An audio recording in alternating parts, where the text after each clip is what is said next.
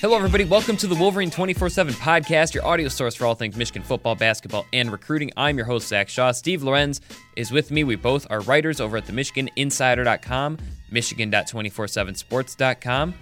Uh, episode 103, I believe. We're, we're discussing Michigan's win over Army. It was a double overtime 24 21 nail biter. Michigan did not have a lead until the final, uh, until second overtime. It took them more than in four quarters of play to get a lead over Black Knights. Michigan is 2 0, but certainly, as we'll discuss, uh, some major, major questions raised. Major uh, either questions or concerns. They do have a bye week. They have 12 days to figure it out. We'll talk a little bit about some of those concerns and more. For those that are new to our post game coverage or post game podcast, we're trying a format out. We heard mostly good things, so feel free to weigh in if you did not like this. But we're doing two game balls, four takeaways that are sticking with us, trying to come up with some stuff other than the obvious, but before lasting thoughts, and then seven questions. I forgot to ask the questions on Twitter this week, so I came up with some. I tried to look online at other uh, you know different Twitter threads and things and see what what are some commonly uh, believed questions, and so we'll pass those on.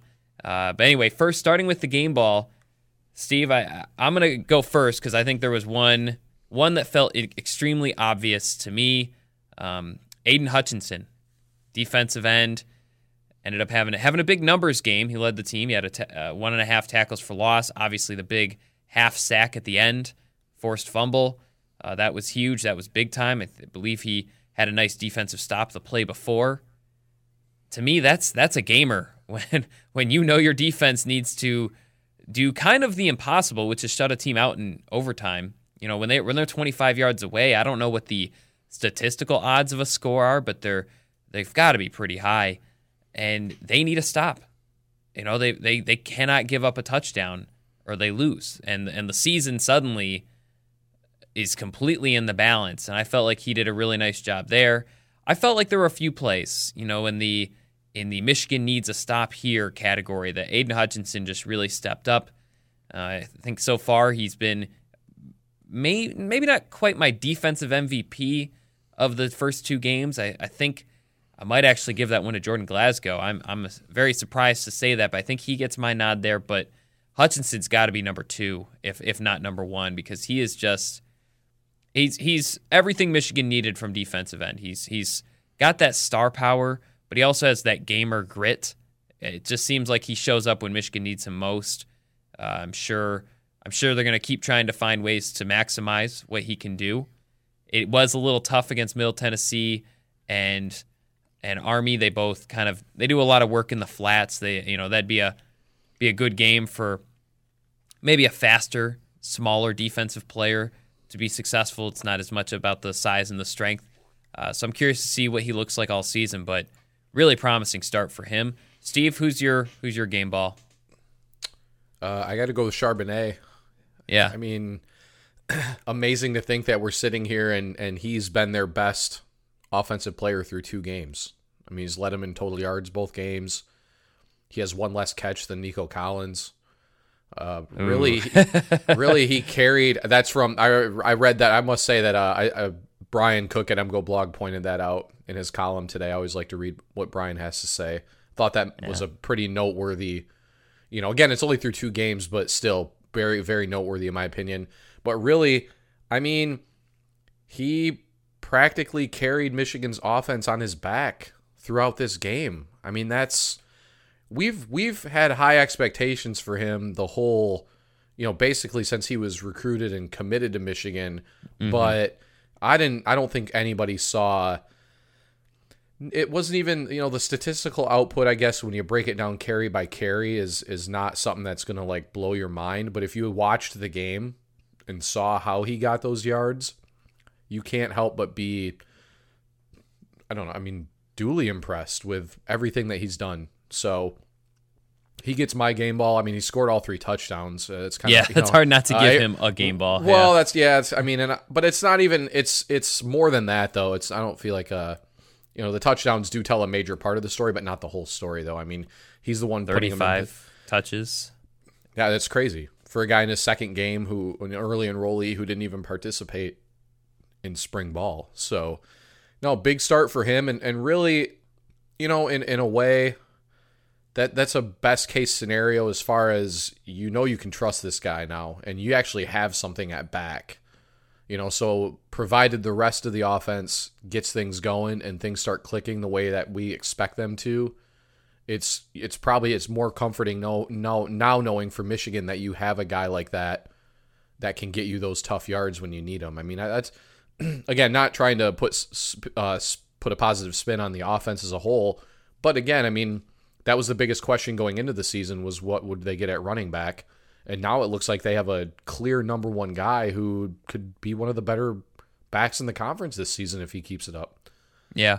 Yeah, I think you know, it's it's easy to kind of look at the efficiency. He only averaged like what three yards a carry. But what I noticed, and there was some fatigue in the fourth quarter. I think there were some some plays where whether it was blocking or running, because we can talk about the impact he's made running, but he was once again really solid as a pass blocker. I mean, this is you know he's he's really something else. And I, I think Michigan fans, uh, you know, they're, they're, he's going to play for a couple more years for Michigan. But I hope that they appreciate what he brings. And I hope that they take a chance throughout the season, maybe to watch not just the score and where the ball's going, but see see Charbonnet because it was it was fascinating talking to him today, Monday. We got him for a press conference, first time well, he was available Saturday, but that was in a post game podium deal. It wasn't quite the same. Got to actually get a little bit closer to him today, and it's just hearing hearing how he struck up this relationship with Ben Mason. You know his where his work ethic comes from. Uh, it's you know we'll have plenty more on it, but it it's really they've got a star. You know they've got they've got Ben Mason's work ethic. He's got Ben Mason's work ethic and strength and he's got top 50 running back talent. You know, that that's as you said, going before these two games happened, it was all what are they going to get at running back? Are they going to have a good enough running back corps? They got a great number 1. The bigger question is who's next, but we'll talk about that a little bit later on. Yeah, Charbonnet, he was the second one on my list behind Hutchinson. Uh, four lasting thoughts. I'll go back to the defense because, in addition to Hutchinson, felt like Josh Uche played really well. Felt like Josh Ross played really well in the first half. Uh, Don Brown today really, really wanted to shout out Jordan Anthony for coming in because Josh Ross, I guess, got a got a stinger, uh, but it was like a bad stinger. Sometimes stingers you get they get better, but apparently this one was not good enough for him to play in the second half. Jordan Anthony steps in really for the first time in his career and captains that defense as as a middle linebacker. Uh, you know, really felt like the defense had a great game. And it, I'm sure that wasn't the takeaway when Michigan barely survives, you know, and allows 21 points. But they held held Army to you know, about three yards a, a play to just 200 rushing yards for a team that lives to run the football. I think they did a really nice job, you know, and, and both or two of the touchdowns were were off turnovers. They pitched a shutout in the second half. I really think the defense uh, they passed a bigger test than people realized. To hear Don Brown today talk about the intricacies and and kind of just that even that one sequence, the goal line stand where Lavert Hill got the interception, you know, he's talking about like five or six guys are are coming out of nowhere, putting their entire um, you know, not their bodies on the line. That's just the game of football, but but really doing extra level plays. You know, Jordan Glasgow providing that hit on Hopkins Hopkins was ready to lean into the end zone. He, he really had his feet in the right spot, and Glasgow denied him and pushed him sideways. That might have saved Michigan's season because if if that play isn't there, it's it's twenty one seven, and Michigan's in a in a world of trouble, and Army's able to just completely run out the clock. And so, so I really think my my takeaway as I wrote it down was Michigan's defense passed a bigger test than people realized and it's not you know Army does not they don't they don't score 50 points a game. It's not a high flying offense like Ohio State's or apparently Maryland's or Penn State's, but the the intricacies, the having to play so differently. You know, Carlo Kemp deserved. I think Don Brown said that he received uh, 22 low blocks in that game, you know, below his knees. And so, I mean, yeah, they practiced this since January.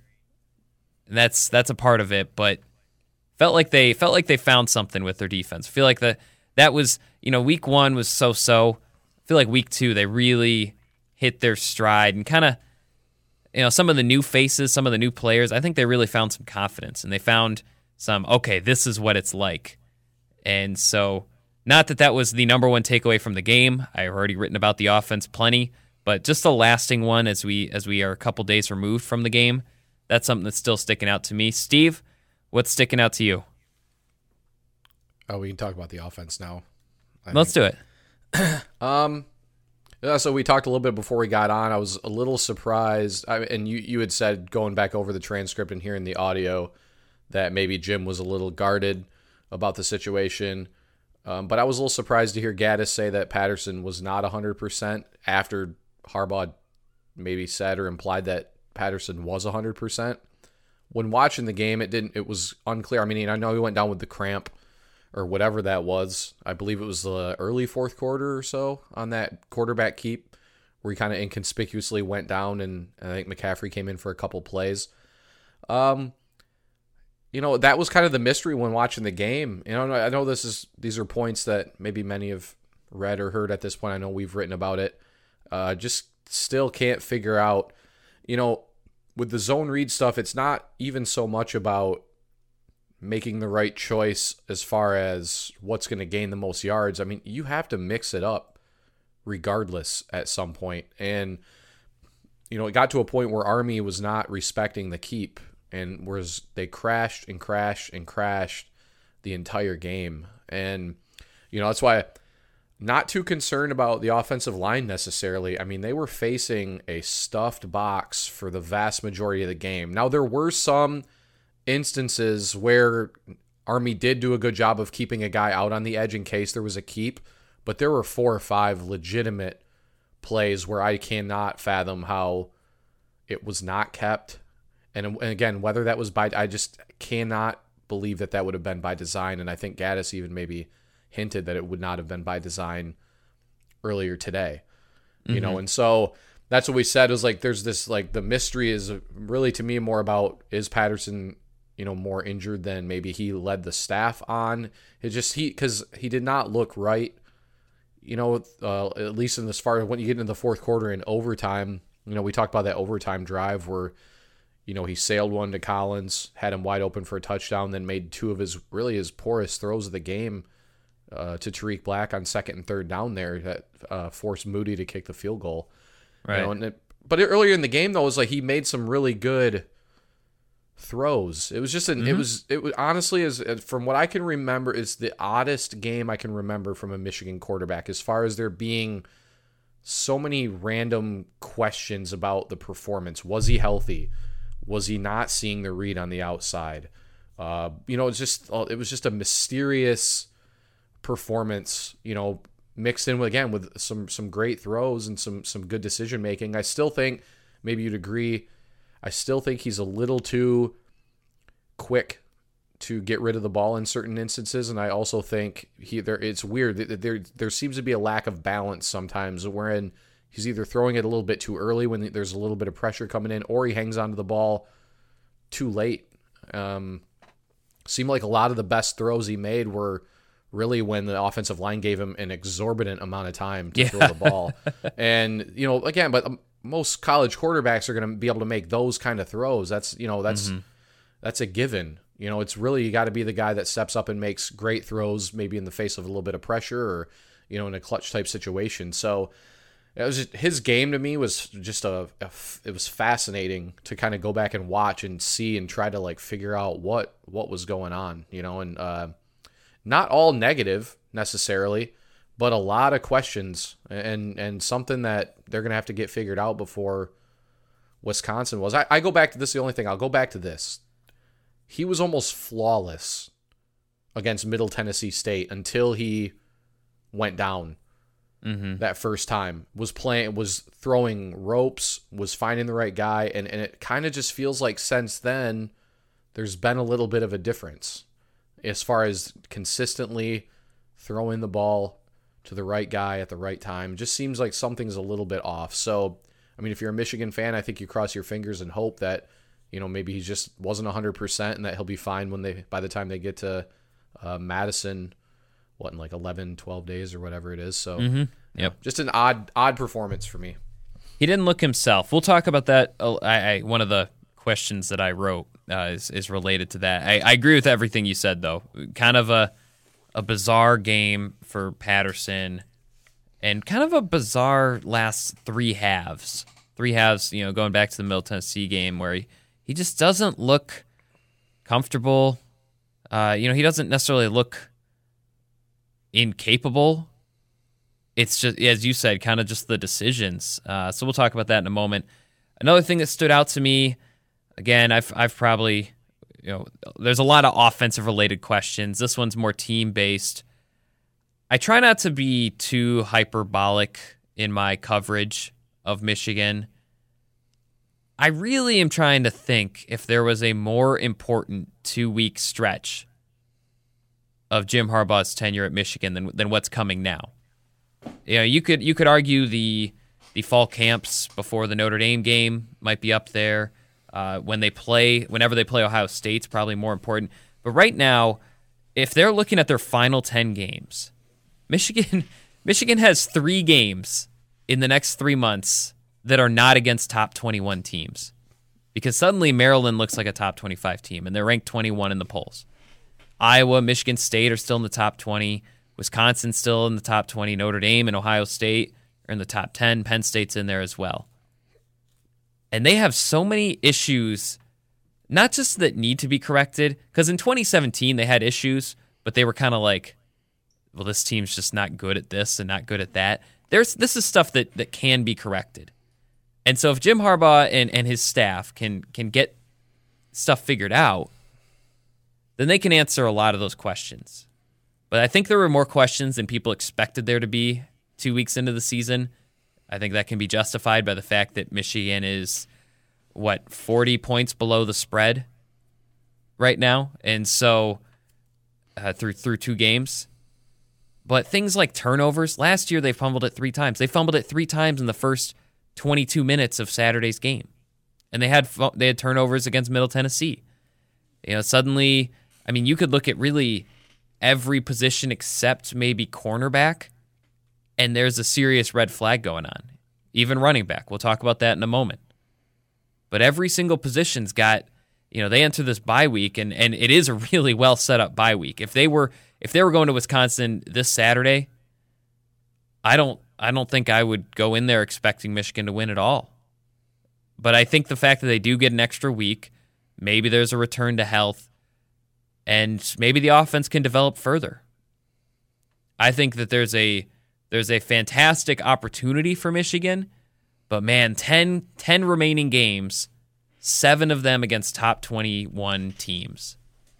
I I really can't think of, you know, this is this is the this is a major, major stretch where everything Michigan does will be judged and and will be I mean it's going to show. If if Jim Harbaugh has if he's you know a top 5 coach that many believe that he he is or could be, it'll show because they'll come out and they'll look completely different or they'll look vastly improved. I, they'll look roughly the same just maybe more fine-tuned.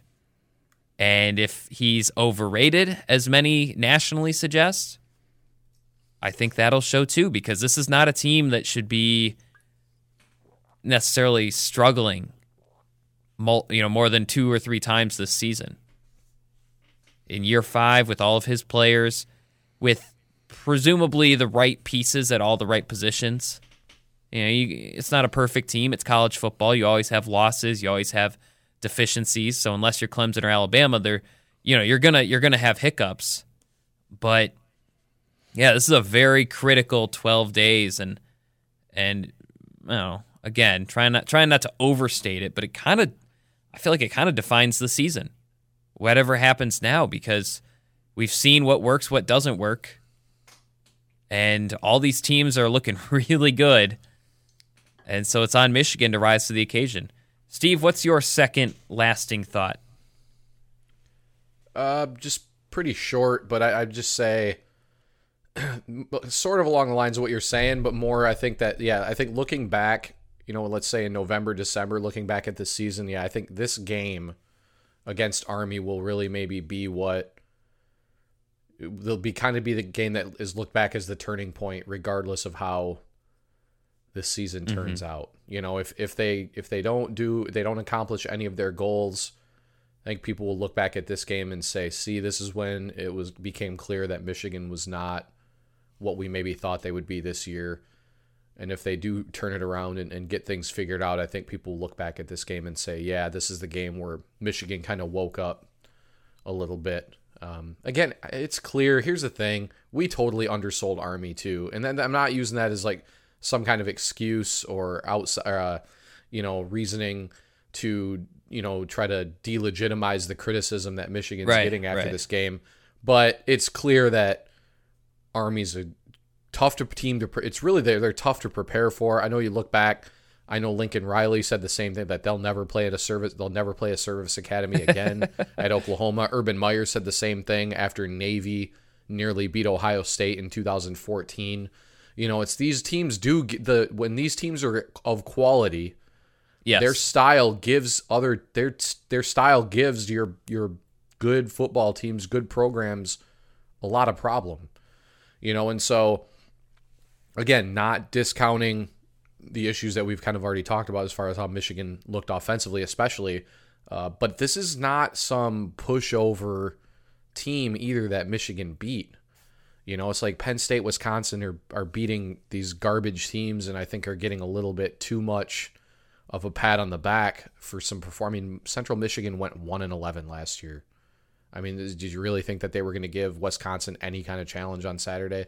Um, as good as they looked, I get it, but you know what I'm saying is, you yeah. know, I just I would, Say, but again, my biggest point is I think looking we'll look back and say that this game, you know, kind of probably what Oklahoma fans probably said at the end of the year last year. I'm sure there are a lot of people in their market or you know their fan base that were down about their chances last year after watching that game. So um, seems like there may be more parallels between those two teams uh, than maybe we first thought, as far as Army just being capable of pulling off one of these upsets at any given night against a, a really good football team. Yeah, yeah. I mean, there is the stat they haven't beaten a ranked team, Army, since uh, in 47 years. So it is kind, but I think the distinction is that this is supposed to be Army's best team in 47 years. Right. So it's it's it's one thing when you're facing Air Force in 2017 because that's a good argument. Michigan beat Air Force relatively handily in 2017. You saw Ar- Mich- Ohio State, uh, I want to say three years ago, beat Army 45 to seven, and technically Duke beat Army last year by 20. But it's it's it that's a little short-sighted to and maybe that's the, we kind of did the same thing last week but it's we did we, it's we a little were, yeah yeah we misread we I, we did we undersold army completely again i don't think we foresaw the ineptitude offensively from michigan obviously and i think mm-hmm. that's why our predictions were because really i mean was it 21 so 14 we i think 13 was what i predicted army to score anyway and they had 14 in regulation um, but you know, but again, and yeah, no, go ahead. And if if the Metellus touchdown counts, if right, I mean, if were... if Michigan scores on the first drive, which it sure looked like they were going to, I mean, that was maybe the best drive Michigan had all game before the sack fumble. And Michigan has a 21-7 lead. Army are they not are they unable to run out the clock in the same way? Are they passing? Are they pre- are they the ones pressing? So, well, that's not, what we that's talked, not me justifying. We, yeah, that's what we talked about. Remember, is we thought if Michigan get up, get off to a good start, then Army would have an. It'd be almost impossible for Army to, you know, and to make it right. a game, and that's where the mistakes come in.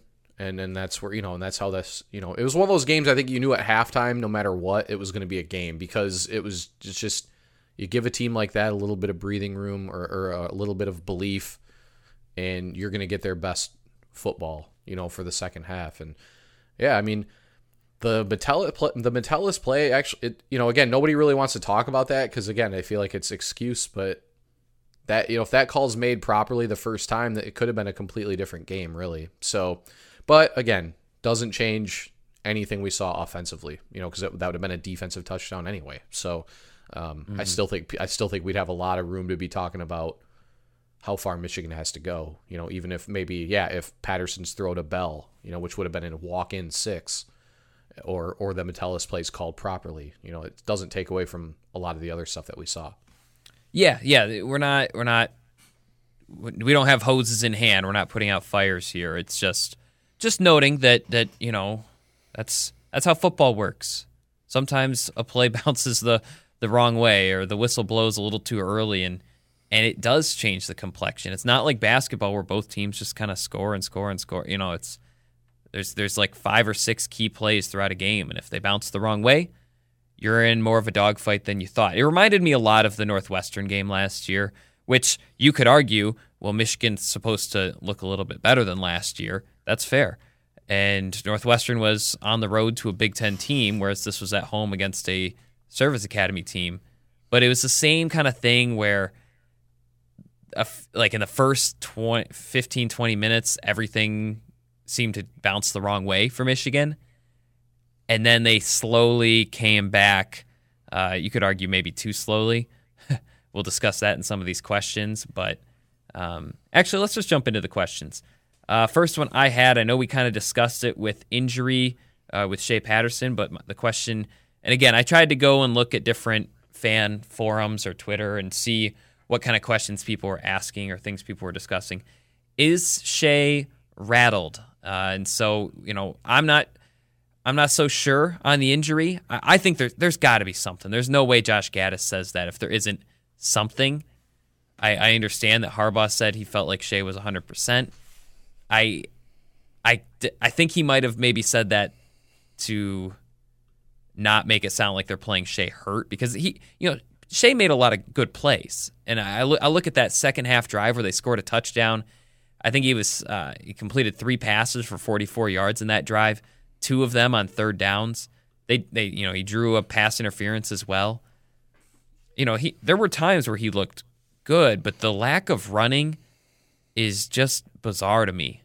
I think he I think through two games he has 59 yard rushing 59 yards rushing on 12 carries. And Gattis said that he got banged up on the first play of the Middle Tennessee game. I, am inclined to believe it because I, I think you know we've we've made sure made clear that we do not see him as Johnny Manziel and we do not see him as a dual threat quarterback. But 12 designed runs, 12 non-sack runs, that's that's pretty low. That's that I mean really that's quite low, especially given how often they were doing you know read run read option type plays. Uh, you think you think there's anything non-injury though as far as his mental? You know, do you think maybe the fumbles psyched him out a little bit in this game because with running backs you you take them out for a couple series or a quarter and you say, "Hey, you need to think about that fumble." But quarterback, I mean, they can't take Shea out. It's not the same. And so when he has, I think he had, he only lost three fumbles so far, but there were a couple additional times where he fumbled the ball. Do you think that got to him a little bit? Do you think there was a hit that maybe got to him? What did he seem rattled to you in the second half? And that's, I mean, I don't know. That's kind of the, like I said. That's when watching the rewatching the game. That's kind of the million dollar question. I, I'm again, given what Gattis said now, I am more inclined to believe that he's not at 100. percent I mean, mm-hmm. the it's like you said, only 12 design runs. It's one thing to say only 12 design runs. It's another to say only 12 design runs when you saw the lanes that he had in certain situations. You know, it wasn't as if they were uh, that his his design runs have been forced or anything. It's on those uh, like four or five of those read option type plays. He had why? I mean, there was the one play he could have probably just based on the way that where the defense was standing by the t- when he went to make the handoff. I mean, you had Nico Collins on the outside, and there was only one defender that would have been anywhere in the area. I mean, that's a, at least 15 yards, free 15 yards, a stress-free 15 yards, in my opinion. At least the way the play was breaking down. So you know, I, I, don't know. I don't think he's ra- I don't think anything happened in the game that like had okay. him rattled necessarily. You know, the both of the fumbles were basic were off of pressure. Now the one First was one was on- more on him. absolutely, you know, and that was Second one, he didn't have a chance. Yeah. Exactly, and that's why I don't think it was so much about uh, a mental type deal. You know, I don't think that was the case at all. I do think, again, I as far as passing the ball goes, I, I just think he's always been a little too antsy in the pocket. Yeah. Okay. So I don't think that's a, a thing that maybe showed itself. You know, yet or on Saturday for the first time. I don't think that's a new thing. And, and again, he was still 19 for 29. I think the thing is, is the some of the ones he missed were very makeable throws. I guess is where the issue may have lied, and that's where, where I said, you know, you wondered while the game was going on if, if he was 100% healthy. I mean, yeah, Nico Collins wa- was going to walk in in overtime for a touchdown. I mean, the ball was was four or five feet over his head, you know, and, and it's just uh, usually the type of throw that he can make that throw. He's he's made that throw. So, um, so yeah, I don't I don't I don't think it was anything mental. I don't think it's like a yips or a you know that type of deal at all. I, I think I think I just don't think he's 100%. Fair enough. O- Fair enough. Only By the after way, only after listening to Gattis, though, like I said, because after when Yeah. Harbaugh said he was 100, that's when the questions kind of started to go around in my mind. Like, okay, well, that's kind of odd, you know. But with Gattis kind of clarifying it, I think that's why it's important that he met with the media today, at least for our clarification on it. Right, right. One thing to note too is Gattis also said he saw seven drops in this game. Uh, he's a receivers coach, so I, I'm inclined to think that he's not making that number up. I'm inclined to think that he actually saw that many. If there are only ten incomplete or eleven incompletions and there were seven drops, that's that's that's notable to keep in mind too. And there have been there were drops in week one as well. Next question: Should Josh Uche play every down today? Don Brown spoke very glowingly of Uche and said he came up to Josh today or Saturday and said, "You're going to we're going to find out if you're an every down player today." And I felt like he did a really nice job. Uh, I I don't know if there if a fan would have asked this question, but this is something I'm wondering. I think I'm inclined to think maybe he should be. I think he's part of that that top 11. And I think that's I think this that it's a little bit more old school, but you know, you used to have coordinators come up with a list of who were their 11 best players in practice in a given week and you try your best to get those 11 on the field as much as you can because that's who's trending up, that's who's that's who's hitting their stride. I mean, Josh Uche looks like someone that's really hard to take off the field, and, and for him to to read the what, what Army was doing as well as he did, and and break through as well as he did, and and stop the run. That's never been a strength of Uche. He had eight tackles on Saturday. He had 15 tackles all of last season. I feel like he's ready for maybe not every. You know, obviously they're going to rotate. I I'm I I think he's ready to be an every down player in the same sense that all these defensive front players are. He doesn't have to be a specialty player anymore. And uh, I think really looking at, know, I start to wonder could he, could you bump Kwity Paye inside? I know we've talked about that for a, for a cheetah package, for a pass rushing package, but maybe maybe you try to do that more, knowing that defensive interior depth is not the strong suit for the Wolverines right now. I, I think he's ready for for a lot more action. It's the NFL offseason, but on Pick Six, part of the CBS Sports Podcast Network, the football season never stops. Host Will Brinson, John Breech, and Tyler Sullivan are joined by analysts like Brady Quinn, Leger Douzable, Katie Mox, and RJ White to keep you in the loop on everything happening around the league. Whether it's free agents signing with new teams, the all important NFL draft, or schedule release day, Pick Six has you covered. As the face of the league changes with every team move and player pickup this spring, Pick Six is a must listen. Download and follow on Apple Podcasts, Spotify, the Odyssey app, and anywhere podcasts are found. Uh, hundred percent. I just don't really think there's much more to say on that. I mean, he's easily one of their best athletes to begin with, but his ascension has kind of just continued. His progress has continued. You know, like you said, for him to showcase what he did in the running game was important from that regard. So it's it's clear he answered whatever Don Brown wanted from him. So I assume that means that they'll probably look at him and want to want him on the field more because he's he's disruptive. I mean, he's a guy that can cause you issues in a wide variety of ways at this point. So, yeah, no doubt to me that they need to get him on the field a little bit more, uh, if not a lot more.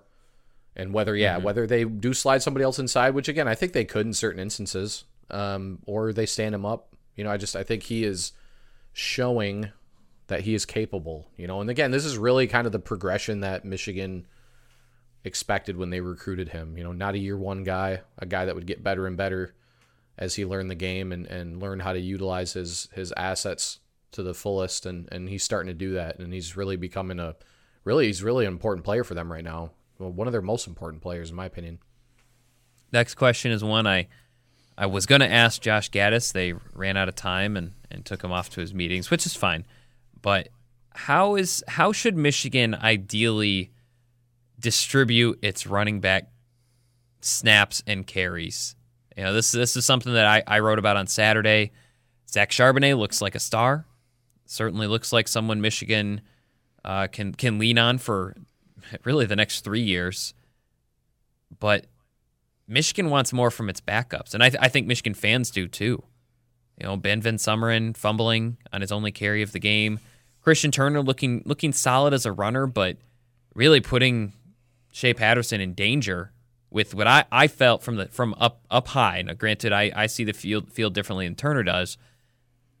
A very very obvious, premeditated, completely planned corner blitz from a corner who often blitzes anyways think he had eight tackles for loss last year. I've, you know, what do you, what do you do with the backups? And Tru Wilson, uh, you know, I know we reported on Thursday, I believe, that he might be out for two weeks, maybe maybe a third week.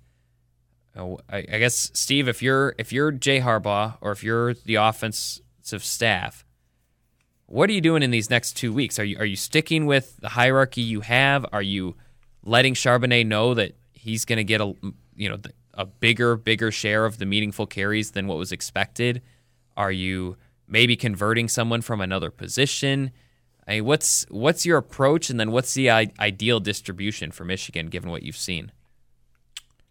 Uh, I don't think it's as that dire. Just for the one, here's the one thing that we're forgetting. I think, or unless I didn't hear you mention him, but uh, when Tru Wilson comes back, I mean, I think he becomes important because really the reason he had separated himself in the beginning is because he's a he's a capable pass protector, right? So mm-hmm. you have you have two backs when healthy who are capable pass protectors or have shown they are in Charbonnet and and and Wilson. And then I still think you have to mix Turner in there in packages because he is he's a very he's effective an effective runner. I thought he had a really mm-hmm. good game running the ball. And so I think you, there's a room for a guy like that on you know to, to still get ample playing time. And and again second year guy I agree though the the whiff on the the first uh, or on the second fumble was that was really bad. I mean that was not good. And that you want that you don't want to see that. Um, so again so there's going to be a learning curve there for him a little bit maybe taking a little bit longer than the coaches are probably wanting. Um, but I, I think you know between Wilson, a healthy Wilson, and Charbonnet, you'll have two backs that can protect the quarterback amply, and and then I still think you mix Turner in there a little bit. Yeah, you know, I don't know how many snaps Ben Mason played on Saturday. We don't get the snap counts anymore, but right. I I still think there needs to be a role for him offensively. Mm, and okay, I just think about how effective he is or was you know, running the football. It doesn't have to be I mean, I'm just I'm I'm talking like short yardage, like what he's good at. You know, and and again, but I that's why I said I don't know how many snaps he played on Saturday. If he played a ton of snaps, and I can see where you don't want to wear the guy out, but I still think there's a role for him in certain situations, you know, and and I don't know what you thought. I agree. I Klatt and and Gus Johnson mentioned this during the, the telecast. Uh, you know, when Michigan was down by the goal line. Now, granted, they were able to punch the ball in when they got down there, but was surprised to see nothing from under center. You know, yeah, in, in that's a big short, question. In yeah. the real short yardage situations, and that's like I said, that's where like you know. Here's the thing about you know you talk about last year's offense and that they needed to change. There were some aspects of that offense last year that were really really good, and one of them I thought was in mo- the only problem that became with the short yardage stuff is that it became too predictable in certain points. But there there were plenty of instances where them lining guys up face to face, give Mason, you know, as sort of the eye back type guy, give him the ball, let him get downhill a little bit, that it was really effective, you know. And so I don't know. Um, but as far as the the current situation, yeah, I think I think you have two capable backs, and it, it, we probably what we're thinking that Wilson will be back for Wisconsin, correct? So I think it's uncertain. okay, well, I think it could be either either or. well, if it, if he's not hundred percent, and he's or he's not able to go, I I don't know how you. It's going to have to be Charbonnet's going to have to be the guy to lead the way. I mean, there's really no other choice Yeah. at that point. So, and again, I don't know what I don't know how you disperse it because you don't want to get into a situation where when the when Turner comes in that you know you're not going to throw the ball. Right. You know, because you don't want to run Charbonnet into the ground either. Right. No, I know. So there is there is a challenge there. I think, but I I guess what I'm getting at is I think that their hope they're waiting. They're they're wanting Tru Wilson to get become healthy again because he's another guy that's capable of helping protect the passer. Mm-hmm. Yeah, regarding Wilson, I think they're going to reevaluate. I think each Monday is the evaluation day, kind of, or the you know, if, if you're really close, they'll reevaluate, of course. But like that's kind of the the check in. So we'll we'll have a better sense in a week uh, what Wilson's status is. Uh, let's see. How would you grade Josh Gattis's play calling so far? So this can this can encompass a few things. One, uh, on Saturday when they were trailing or not, not not leading in the second half, they ran the ball 27 times. They passed it 14 times. Their 27 runs went for 2.3 yards per carry. Their 14 passes uh, netted about seven and a half yards per attempt. That seems to be that seemed a little bit more like last season when they were running inefficiently, passing efficiently, but they were running twice as much as they were passing. Uh, you know, there's other elements. You know, against Middle Tennessee, it seemed like they were toying with a bunch of different things. Some worked, some didn't. I don't feel I don't have too many uh, points of consternation about that first game because I think they were just trying things out and seeing what seeing what the team could do. Uh, but but you did get to see Michigan had a couple drives with the game on the line, and sometimes the you know sometimes things worked, sometimes they didn't. Uh, you can also argue that the going for it on fourth down a couple times was on was on Gattis, um, or at least falls on Gattis if he's calling the plays. I, what do you think of Josh Gattis's play calling so far? Because one thing to keep in mind, you know, we talk about oh the offensive tackles they're freshmen, or oh the running backs are freshmen, or oh you know you've got freshmen redshirt freshmen here, redshirt freshmen there. In theory, they have a freshman offensive coordinator because he's never done it and he's never called plays. Uh, not too often a top 10 team has a person who is literally never called a play before. Uh, so what do you what do you think, Steve? Uh, You don't have to give a letter grade, but but how would you assess his play calling so far? Uh, I think it's sort of your classic, not as bad as the detractors would say, but probably maybe not as good as the most ardent defenders would say. They have had some drops, right? I mean, Collins dropped a pass, Black dropped a couple, Black dropped a touchdown. Uh, Bell, we obviously remember Bell's struggles against Middle Tennessee State. Yeah. Um, and then and then the fumbling issue too. I mean, there there's been a lot of what I would say are non-coaching related mistakes for Michigan offensively early on.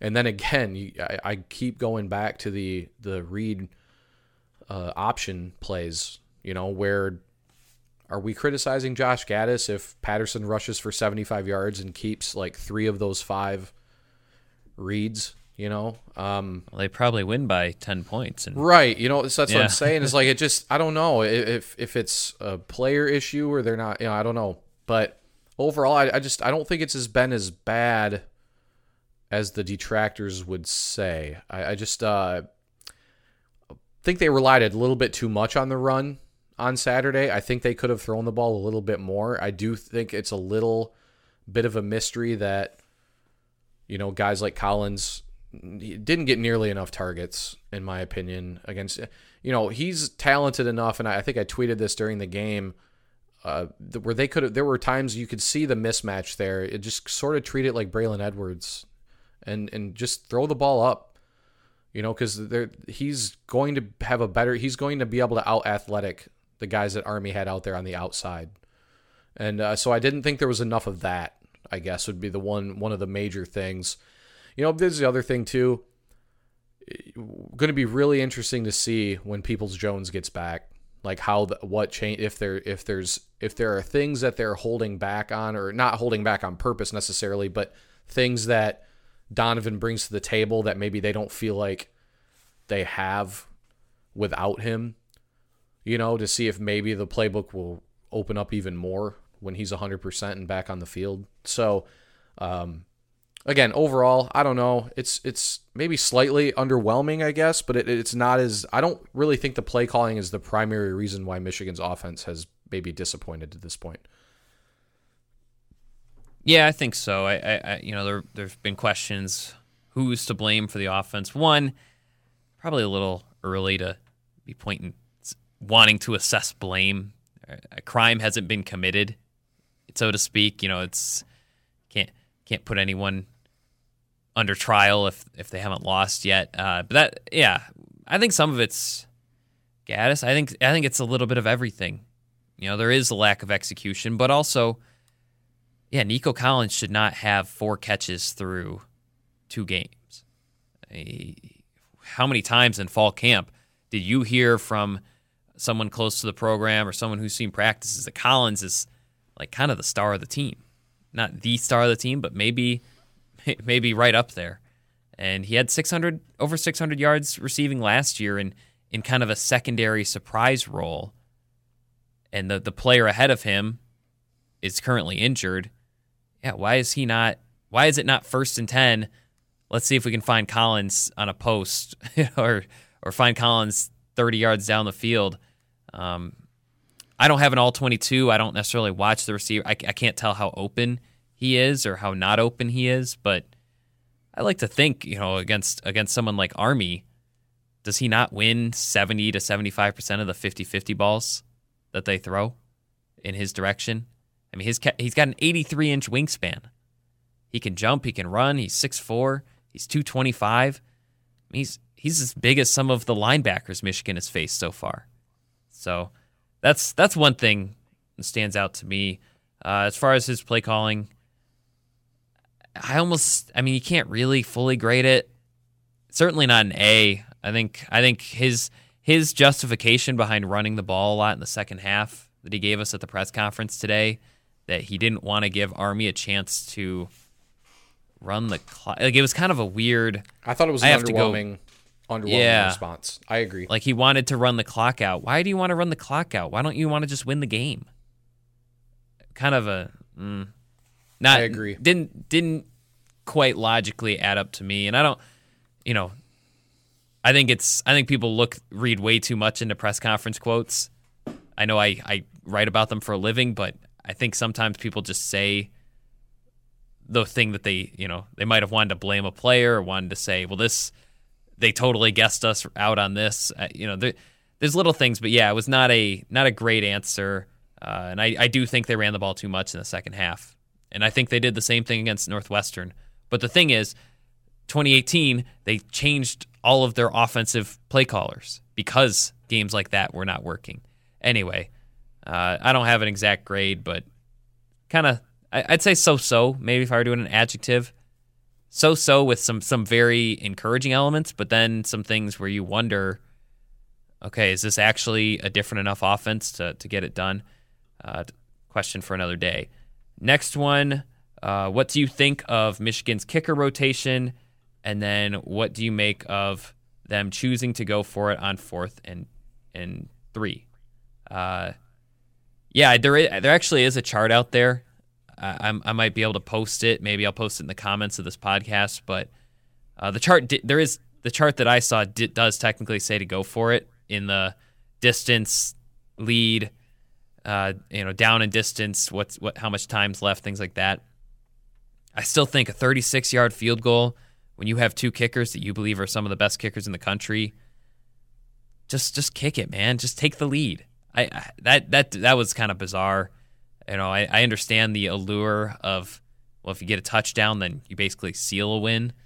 But yeah, I think I think that's time to kick it. Under 40, under 40 in a tie game, I think you go for the kick. Um, you know, especially knowing that if Army gets the ball, you might not get it back. And so, see, I felt like uh, I didn't think that. I don't quite understand Harbaugh's rotation. It doesn't seem to add up. I don't think that they're actually, you know, it makes me wonder how much of it's a rotation and how much of it's them deciding how high of a leverage situation it is. Uh, I don't know. It's hard to tell without having been able to talk to either kicker. Steve, what do you think of that? Do you, is it is it damaging knowing that kickers are kind of a mental it's a mental area? Do you do you like that they're rotating, but like also not rotating? Because I think it was Nordin's turn to kick a field goal in double overtime, but they put Moody out there. I don't know. What Is- do you is- think? Is it dictated that it's a literally every other kick? My assumption was they went with Nordin because it was a 55 yarder. He's got the bigger boot. Apparently, it's every other kick, but but I don't like extra that. points count as one third of a field goal. So if you kick three extra points, then it's the other. It, It's that literal? Are you? Is this a real thing? this is what he's on record saying. I don't think that it's actually that literal. I think it is situational, but. Harbaugh Yeah. insists that there's a there's a system in place here. Oh, that okay. I mean, if that's if that's a real thing, you're talking about the extra point is one third, like that. None of that that doesn't make any sense. I mean, I, I think it should be situational. Although that was my 100% assumption when I saw Nordin take the field is that it was a 55 yarder. They went with him because he's got a, you know, he's much more known for. Not that Moody's not capable of hitting one from 55, but Nordin's got you know a really big boot. I mean, that's really what made him such a highly regarded prospect coming out of high school. So um, I'm okay with it as long as like again, I think as long as you're playing to each guy's strength. And and that's what it is. I mean, I think in the same situation you do it again because again, yes, Nordin has a big boot, but it's still not easy to hit from 55. It doesn't matter if No, you no, it's right. yeah. So like him missing to me isn't some indicative thing that he's you know that he's struggling or that this is going to be a this is a failure you know because a 55 yard field goal is is difficult no matter what you know um so i think as long as yeah as long as they're playing to the, each respective player's strengths then i don't really see a problem with it I, am not sure about this whole uh like one So here's what the official quote is on the rotation. Jake and Quinn, so each of them knew that if there was a drive, who would be making the kick or the extra point. Threw one little caveat in, in there eh, that if the field goal kicker's turn to kick the field goal on that drive, he'd also kick the extra point. So they're rotating each drive, apparently. Um, that's just still so none not that, not each kick. doesn't make sense either way though like uh it sh- it should be I guess tell me if I'm wrong. That's the way I, the way I look at these two kickers is I look at Moody as maybe being the slightly steadier option, not s- maybe the steadier option. You know who who you're gonna maybe 40 yards within. You're gonna go with him every single time, and that with Nordin, when there's a little bit more distance there, that he'd be the guy that you would bring in. I mean that that's how I would approach it, but I, I was just like I don't know. Um, in this again, for all we know, this could be a way that they're kind of just continuing the competition throughout the season. See if somebody takes the reins with however they set it up, and and Right. I know, think that's maybe what then- it is, really. right. Maybe they stick with, and they'll trying to find a guy to stick with, but yeah, like rotating by drive. It's like I don't know. I don't, I'm not a big fan of. Um, it's there's, too many scenarios. There's just too many scenarios. Uh, like you're telling me if it, you know, if Moody kicked the last field goal and then it's the next opportunity is a 58 yarder to like tie or win the game. You're telling me that they would go with Moody. Or that Nordin, you know what I mean? If Nordin kicked the last one, I guess from like Yeah. 38, and then the next one's like a 57 yarder, you know, you're gonna go with you'd have to go with Nordin again, wouldn't you? So it's like I just none of that makes any sense to me. So it's kind of odd. All right. Yep. No, I'm with you. It, it's bizarre. I, I think they. I don't know if there's a benefit to them saying it's a rotation. They could just say we're going to try to have them both kick, but we're going to go situation. Um, maybe they don't want to pigeonhole. Brandon Kornblue, by the way, who's worked with both kickers extensively, said that he thinks they're more similar than they are different. Uh, he thinks Moody's got a bigger leg than people realize, and Nordin's a little bit more steady than people realize. I believe he's a career 75% kicker, which is a little bit, you probably at Michigan, you probably want him to be around 80. So a little bit below that clip, but also, you know, maybe he's different this season. Um, let's see, short yardage rushing. Should they should they go under center? I think we kind of discussed that. We I think we we both say yes, even if it's not every time.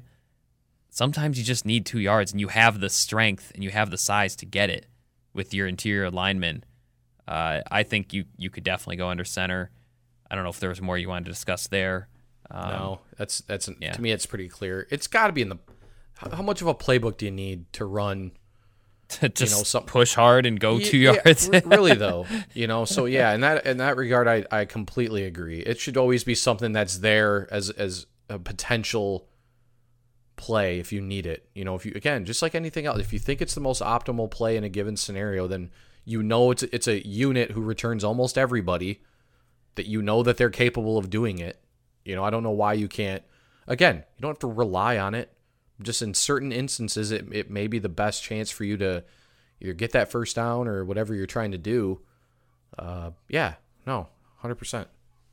yeah, if you have the size advantage that Michigan will have most of this season, just go power, add the blockers, get your two yards. I mean, I saw even even Sam Ehlinger was just pushing basically his center, hanging onto the ball and pushing his you know two yards should not be something Michigan's Michigan can't get. They shouldn't be going into third and fourth down on goal to go situations uh, to score. Anyway, uh, last one. How many viable defensive line players are there in the two deep, and what can Michigan do to improve it? So I actually thought Don Brown had an interesting point today that I I had briefly considered, uh, but he mentioned Donovan Jeter. He could play on Saturday, but it just wasn't optimal given his his style of defensive line. Was didn't really play into what um, Army does offensively. You know, I know they did a lot of three four fronts on Saturday. That was a big question. Even Don Brown's kid called him on Sunday and asked him why they were doing so many three four fronts. Uh, so I think they've got I think they've got Jeter. I think they've got Kemp. I think you think Mason's fine. Sounds like Dwumfour, they're still trying to figure out how to get him on the field. He's got the he's got the hand injury or arm injury, whatever it is. Maybe two weeks helps with that. Is it time to give Mazi Smith and Chris Hinton sink or swim moments, knowing that they're 300 pounds, that they have some of the better strength on that defensive line, some strength and power, and that they, they do have high ceilings? Or do you think the fact that they haven't played yet is a suggestion that maybe they're not as ready as we think? I mean, at some point, right? that would give you five instead of three. Did was Smith in the participation chart on Saturday? Uh, I'd have to check. He didn't participate in a substantial way that I noticed live watching I, it. I didn't think so either. I also didn't really feel like we saw a lot of Donovan Jeter either. Um, He played, but it was sparing. It was like Right. four or five or six snaps. so yeah, I mean that's the thing. You know, is uh, they're going to be playing more and more teams that are going to try to gash them up the middle. I mean, you have the most obvious one coming up with Wisconsin. Iowa probably not too much different, right? I mean, Iowa plays a similar style of ball to Wisconsin does. You know, we all know about Michigan State. And then really even though Ohio State has always been predicated on speed and athleticism on the edges, they're really I think the biggest reason they've beaten Michigan so consistently is cuz they consistently win that battle in the middle up front. So, I, you're going to have to I mean, it's have to is strong, but if it's optimal for Michigan to get at least one more guy, I think that you can rely on to throw in there, especially if you know we don't know what Dwumfour's situation is as far as is this something that maybe he's going to be dealing with on and off all year, even when he comes back, you know, and and that's puts Michigan in a little bit of a precarious situation in that regard. So, you know, I, I think one or two of those true freshmen, yeah, right. I mean, Hinton played. It looked like Hinton played some legit snaps on Saturday. Looked like he got some real playing He time. nor Smith are listed on the participation chart. I don't. Oh, I don't know if. Oh, Hinton definitely played. So Okay. that's that's okay. kind of so odd. Yeah, we're. Yeah. I feel like he was in there late too, if I recall. Um, so that's kind of odd. But anyway, so I, I think getting one, at least one of those two guys to, and again, this is one of the things I tried. I know I tried to say like before the season when when people were wondering, it's it's the interior defensive line is a difficult place for a true freshman to make an immediate. You do not see them very often. There's not every team has an Ed Oliver uh, coming through their door, or a Dexter Lawrence, or a um, well, Clemson happened to hit, seem to hit on another one with Tyler Davis this year. So, you know, there, it's it's not every everywhere you go. You know, it's not as easy. At least not instantaneous. Now, maybe we'll see somebody develop over the course of the season, and I think that they're gonna want somebody to. But you know, I don't know. It's it is it's it's something that we've talked about. I think it's really the common deal. I don't know if they could. They maybe they could match up with Wisconsin running more of a three four style though. I can see it. You know, Wisconsin likes to run a lot of off tackle type stuff. I mean, but uh, it's hard to it's hard to see them stopping them fully with three down linemen. Yeah, yeah, I think it's it's we said it last week. I think that's still the biggest concern on the team from a long-term perspective. I know everyone's panicking a little bit about the offense and that and there's certainly some concerns there. I might do a breakdown later this week of ranking Michigan's biggest concerns heading into this bye week and which ones are fixable. I think the fumbles are fixable. I think the false starts are fixable. Which ones maybe I mean they, they can't trade for a defensive tackle right now. You know, they got to find somebody from within and and someone's got to emerge. So anyway, uh, for Steve Lorenz, I'm Zach Shaw. This has been the Wolverine 24 7 podcast. Read all of our stuff. We got a lot of, bye, I know it's the bye week, but we got a lot of stuff coming uh, about this past weekend. Maybe some some two game in review analysis, some Wisconsin preview content. Should be should be a busy week for both of us, as it always is. Uh, so check it all out at the MichiganInsider.com, Michigan.247sports.com. Hope you had fun with this podcast. Hope you learned something. See you next time.